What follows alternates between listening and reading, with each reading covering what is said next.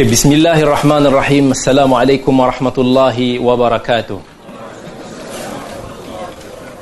الحمد لله من على من يشاء من عباده بطلب العلم الشرعي وذلك فضل الله يؤتيه من يشاء والله ذو الفضل العظيم وصلى الله وسلم على القائل من يرد الله به خيرا يفقهه في الدين وعلى آله وصحبه الذين تعلموا العلم في كبر سنهم حرصا لطلبه ونيلا لفضله رب اشرح لي صدري ويسر لي أمري واحلل عقدة من لساني يفقه قولي أما بعد الحمد لله pertama sekali kita ucapkan kesyukuran kepada Allah kerana hari ini kita masih lagi dapat hadir ramai-ramai ke majlis ilmu yang kita mengharapkan termasuk dalam naungan para malaikah kepada kita dan juga apa lagi yang lebih menggembirakan daripada kita menghadiri majlis yang penuh dengan kalam Allah dan kalam Rasul dan moga-moga ia menjadi saham kita, amalan kita yang bermanfaat di dunia dan di akhirat.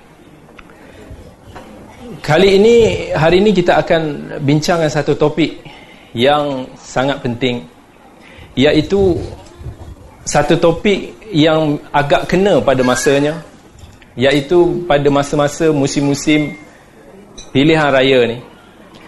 Pada musim-musim yang perlu untuk kita sama-sama tahu. Kita sama-sama ambil iktibar dan pengajaran daripada peristiwa dan sejarah Islam yang telah kita lalui sebelum ni. Sebab sejarah itu ditulis untuk generasi seterusnya mengambil manfaat dan iktibar. Bukan sekadar untuk kita baca ataupun kita lupakan setelah itu tetapi kita mempelajarinya menghayatinya memahaminya dan kita memerah intipati faedah daripada sejarah dan peristiwa yang berlaku pada masa yang lalu supaya pada hari ini dapat kita ambil iktibar pengajaran dan menjadi generasi yang baik insya-Allah. Dan kisah yang peristiwa yang akan kita kongsikan pada hari ini juga menunjukkan betapa pentingnya perpaduan dan ukhuwah Islamiyah antara umat Islam yang mana tanpa perpaduan dan ukhuwah tersebut kita melihat bahawa Islam akan menjadi lebih lemah dan semakin lemah. Dan begitu juga peristiwa ini menunjukkan urusan politik ni satu perkara yang rumit dan complicated yang mana kadang-kadang ianya terbuka dan subjektif kepada pandangan-pandangan yang pelbagai. Ada pihak yang melihat A, ada pihak yang melihat B memberi lebih maslahah kepada Islam dan dia. Maka kat sini kita kena tahu bahawa dalam politik tak ada satu pandangan yang hanya kata A adalah yang terbaik tetapi boleh jadi cerdik pandai dan manusia juga akan memilih B ataupun C dengan memikirkan mana maslahat-maslahat yang lebih utama dan besar kepada mereka. Sebab itu kita melihat sebaik-baik generasi iaitu para sahabat ridwanullahi alaihim semua pun ada pandangan dan pihak masing-masing dalam menghadapi cabaran fitnah politik yang sangat besar. Dan bila mana hari ini kita sebut, kita bincangkan tentang pertelingkahan para sahabat maka kita tak kita tak sentuh tentang isu-isu yang hanya melibatkan perselisihan antara para sahabat. Perselisihan yang tidak membawa sampai ke arah pertempuran atau pertelingkahan. Seperti isu-isu mereka khilaf dalam isu-isu fiqh yang kemudian mereka berlapang dada. Begitu juga dalam isu-isu yang tidak berat. Tetapi yang akan kita sentuh hari ini ialah yang melibatkan satu asalnya daripada satu khilaf dan kemudian ia merebak kepada berlakunya pertumpahan darah dan yang mengubah tamadun Islam dan dunia Islam hari ini. Begitu juga bila kita berbicara tentang sahabat, kita sebut pertelingkahan para sahabat radhiyallahu anhum, maka kita kena faham siapa itu sahabat. Siapa itu generasi sahabat supaya kita tak masuk kepada generasi-generasi seterusnya daripada dinasti Umayyah ataupun dinasti Abbasiyah yang mana mereka itu bukan sahabat. Siapa itu sahabat? Sahabat Nabi sallallahu alaihi wasallam menurut ta'rif yang paling kuat yang disebut oleh Ibnu Hajar rahimahullah dalam Nukhbatul Fikar ataupun Nuzhatin Nazar yang mana Ibn Hajar sebut man laqiyan nabiyya sallallahu alaihi wasallam mu'minan bihi. Wa mata 'ala al-islam walau takhallalat riddatun fil asah. Iaitu yang kita kena faham takrifan ni supaya kita tak confuse dan keliru. Sebab orang hari ni riwayat yang macam-macam masuk dan tuhmahan-tuhmahan kepada para sahabat yang dahsyat juga pada hari ini membuatkan kita pun terfikir apanya istimewanya para sahabat Nabi sallallahu alaihi wasallam sampaikan kredibiliti adalah mereka itu tidak boleh dikritik oleh kita. Jadi kita kena faham dulu siapa itu sahabat. Sahabat Nabi SAW bila kita sebut sahabat Nabi iaitu man laqiya man sesiapa maka sesiapa ini semua yang berakal termasuk daripada kalangan manusia dan kalangan jin. Maka mereka ini termasuk dalam definisi sahabat. Pihak ataupun mereka yang tidak berakal seperti haiwan. Contohnya unta Nabi sallallahu alaihi wasallam yang bawa Nabi berhijrah daripada Makkah ke Madinah. Tak termasuk dalam takrifan sahabi. Begitu juga baju-baju Nabi yang tak berakal baju besi tak termasuk dalam definisi sahabat man laqiyan nabiyya sallallahu iaitu laqiya yang bertemu dengan nabi yang bertemu berhimpun dengan nabi sallallahu alaihi wasallam walaupun sekejap walaupun dalam satu majlis walaupun seketika termasuk dalam takrifan sahabi. Termasuk kenapa tak digunakan perkataan man ra'a siapa yang melihat? Kerana ada di kalangan sahabat Nabi sallallahu alaihi wasallam yang buta Ibnu Ummi Maktum. Buta. Dia tidak melihat Nabi. Tetapi dia bersama dan berhimpun pernah berhimpun dengan Nabi SAW maka termasuk dalam definisi sahabat. Mu'minan bihi. Syarat dia mestilah dia kena beriman dengan Nabi SAW beriman dengan kenabian Nabi beragama Islam. Dan ber, barulah dianggap sebagai sahabat. Kalau dia tidak beriman dengan Nabi sallallahu alaihi wasallam ataupun dia beriman tetapi tak pernah berjumpa dengan Nabi sallallahu alaihi wasallam tak dimasukkan dalam kategori sahabat. Mereka yang beriman tetapi tak pernah bertemu dengan Nabi ini dipanggil sebagai golongan mukhadram satu golongan mukhadram iaitu mereka yang hidup sezaman dengan Nabi beriman dengan Nabi tapi tak pernah bertemu dengan Nabi sallallahu alaihi wasallam begitu juga yang beriman dengan Nabi sallallahu alaihi wasallam dan kemudian syarat dia bila disebut mukminan bihi dia mestilah beriman dengan kenubuahan Nabi iaitu oh, mereka yang diutuskan Nabi kepada mereka siapa dia? manusia dan juga jin. Bila diutuskan mukallaf, mereka ini dibebani dengan syariat Islam barulah termasuk dalam definisi ini. Kerana orang akan persoalkan kalau begitu macam mana dengan malaikat? Malaikat Jibril yang Nabi SAW bertemu dengan dia, adakah malaikat juga termasuk dalam definisi sahabat? Dan orang akan bertanya, bagaimana pula dengan beberapa para nabi yang bertemu dengan nabi di langit ketika mana Nabi Isra dan Mi'raj? Nabi Isa alaihi salam, adakah dia juga termasuk dalam sahabat sebab dia ber, ber, berjumpa dengan nabi dan definitely mereka beriman dengan kenabian nabi. Tetapi kita katakan mereka ini tak termasuk kerana bukan kepada mereka diutuskan kenubuahan ini. Begitu juga kerana definisi sahabat ini bukannya dirangka untuk nak nak cari siapa sahabat semata-mata tetapi kerana faedah yang berbalik kepada ilmu riwayat hadis itu sendiri kalau kalau kita nak nak bincangkan soal Nabi Isa malaikat Jibril adakah mereka ini sahabat? Ia tidak memberi manfaat kepada ilmu riwayat itu. Bahkan Nabi Isa mempunyai pangkat dan kedudukan yang lebih tinggi daripada sahabat. Malaikat sendiri tak diutuskan ah, Islam itu kepada mereka. Dan mereka mempunyai level malaikat yang tersendiri. Maka tak perlu kita bincangkan adakah mereka ini sahabat ataupun bukan. Dan begitu juga dengan syarat walau takhallalat riddatun fil asah. Iaitu dengan syarat mereka ini walaupun sebahagian kecil ada yang pernah murtad pada zaman Nabi ataupun selepas zaman Nabi SAW dan jika mereka kembali kepada, kembali kepada agama Islam maka mereka dianggap sebagai sahabat. Sebagaimana ada juga yang kalau dia tak kembali pada Islam tak dianggap sebagai sahabat. Ubaidillah bin Jahsh yang pernah berhijrah bersama Ummu Habibah ke Habsyah sampai ke sana dia dia masuk Kristian dan dia mati dalam Nasrani maka dia terkeluar daripada definisi sahabat ada juga sahabi yang mana dia keluar daripada Islam dan kemudian pada zaman Abu Bakar radhiyallahu an dia kembali memeluk agama Islam maka dia termasuk dalam kategori sahabat. Sebab itulah kita melihat dalam musnad dalam kutub-kutubul hadis tak silap uh, seorang uh, sahabi bernama Al-Ash'ath bin Qais antara yang masuk Islam kembali pada zaman Abu Bakar As-Siddiq dan hadisnya dikeluarkan dalam musnad-musnad sahabi. Maka kat sini ini antara definisi untuk kita mengenali siapa sahabat.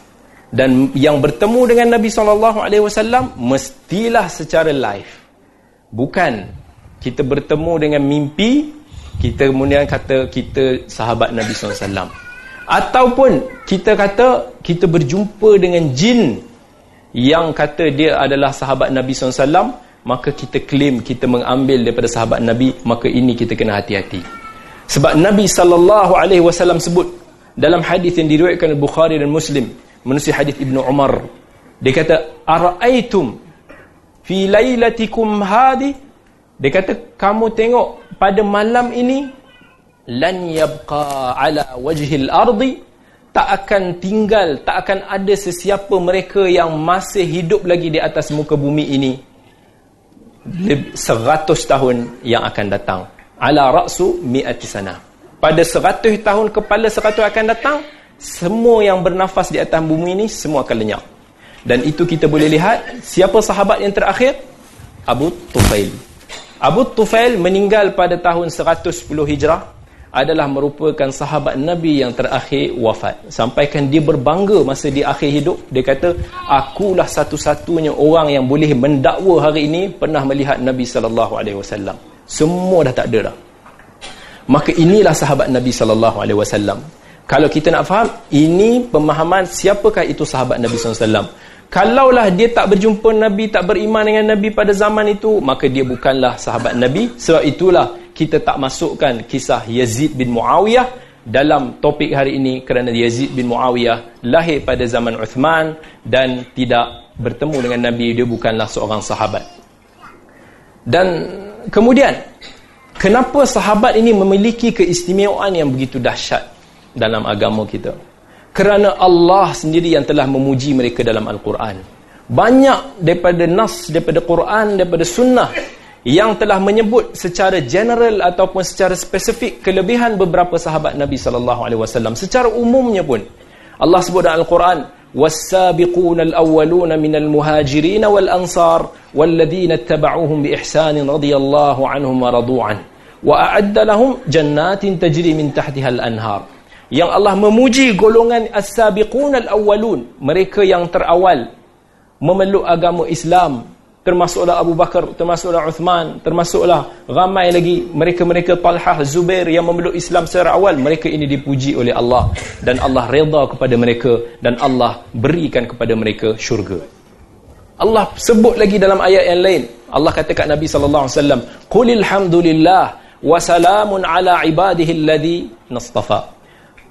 Bertahmidlah kepada Allah dan salamlah kepada hamba-hamba yang terpilih yang mufassirin sebut hamba-hamba yang terpilih di kalangan Nabi sallallahu alaihi wasallam adalah para sahabat Nabi sallallahu alaihi wasallam. Ke depan. Okey, kalau boleh ke depan lagi. Dalam hadis riwayat Abu Daud, bila Nabi tengok jemaah uh, rongga-rongga ke apa, dia kata mali arakum izzin. Apa hal aku tengok kamu ni berkelompok berpecah-pecah ni? Mari rapat.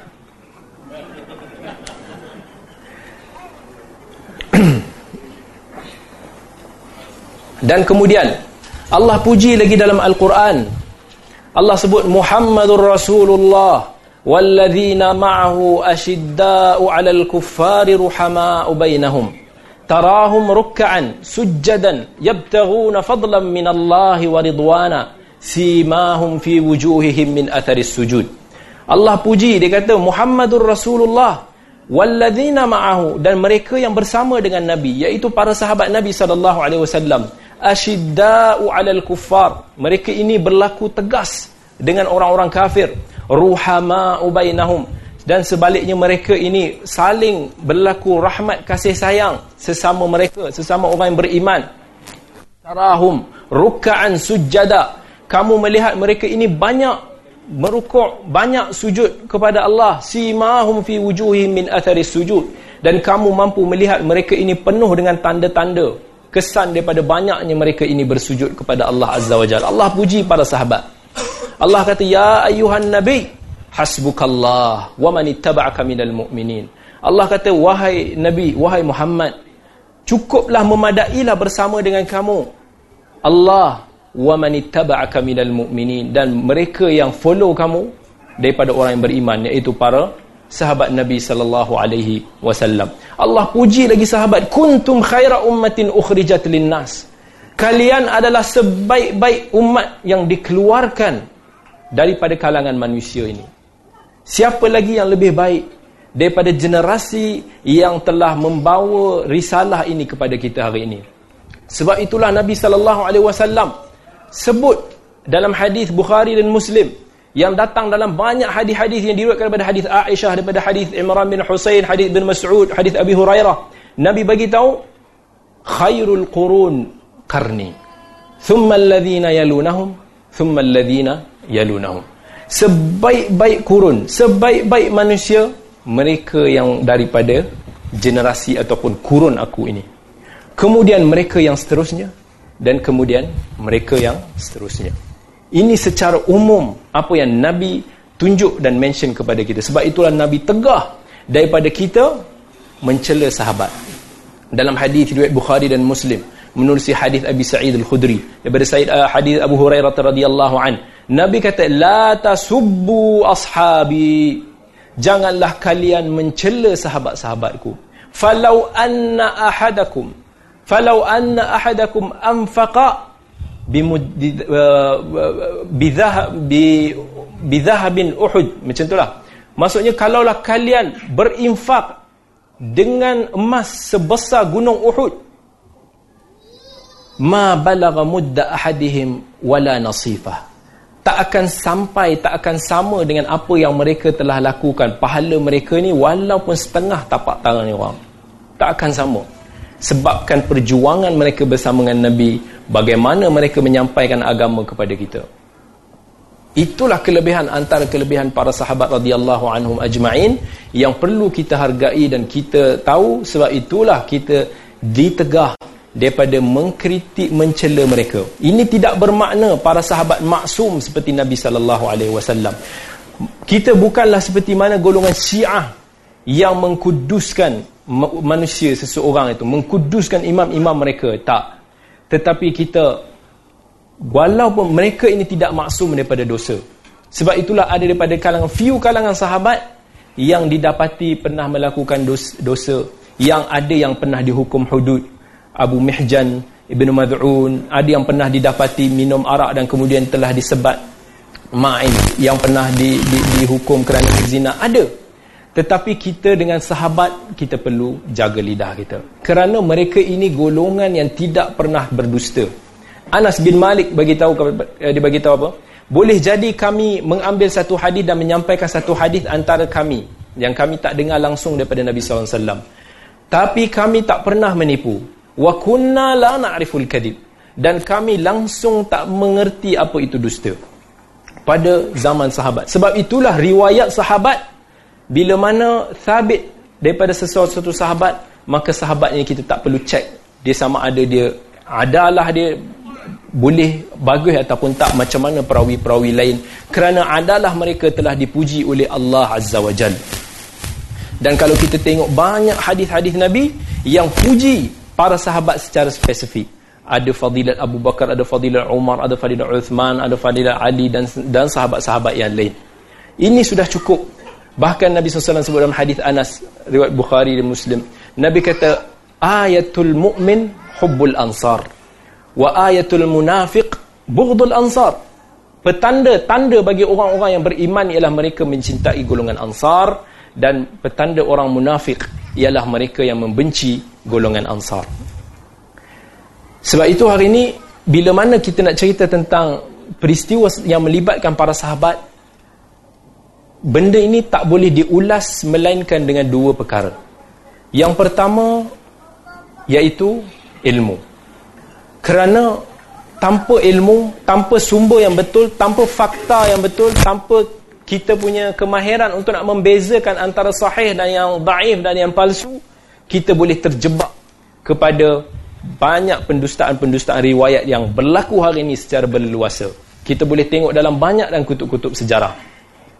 Dan yang kedua, mesti kena ada takwa. Kena-kena tahu orang yang kita nak berbicara ini adalah generasi yang telah dipuji Allah dan Rasul. Perlu kita kena ada dalam hati kita mereka ini manusia yang bukan calang-calang yang kita hormati.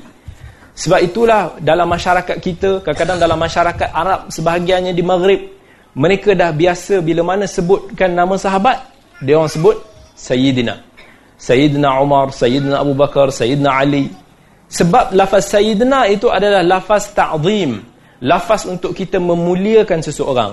Kalaulah di masyarakat Melayu ni, kalau kita panggil orang yang lebih tua daripada kita dengan nama dia itu pun kita dah sensitif, maka dengan sahabat lebih aula untuk nak kita hormat mereka dan kita memanggil dengan gelaran yang mulia. Dan inilah sahabat Nabi sallallahu alaihi wasallam yang hari ini kita akan discuss. Uh, insyaallah nau' min tafsil sebahagian uh, sedikit uh, detail tetapi mungkin tak terlalu detail dan kita nak uh, akan bagi penerangan supaya semua faham di mana puncanya. Dan kita akan sebutkan beberapa kekeliruan yang berlaku dan bagaimana jawapannya. Sebab semua kena faham bahawa dia melibatkan satu dia akan daripada satu isu kepada satu isu kepada satu isu yang yang akan datang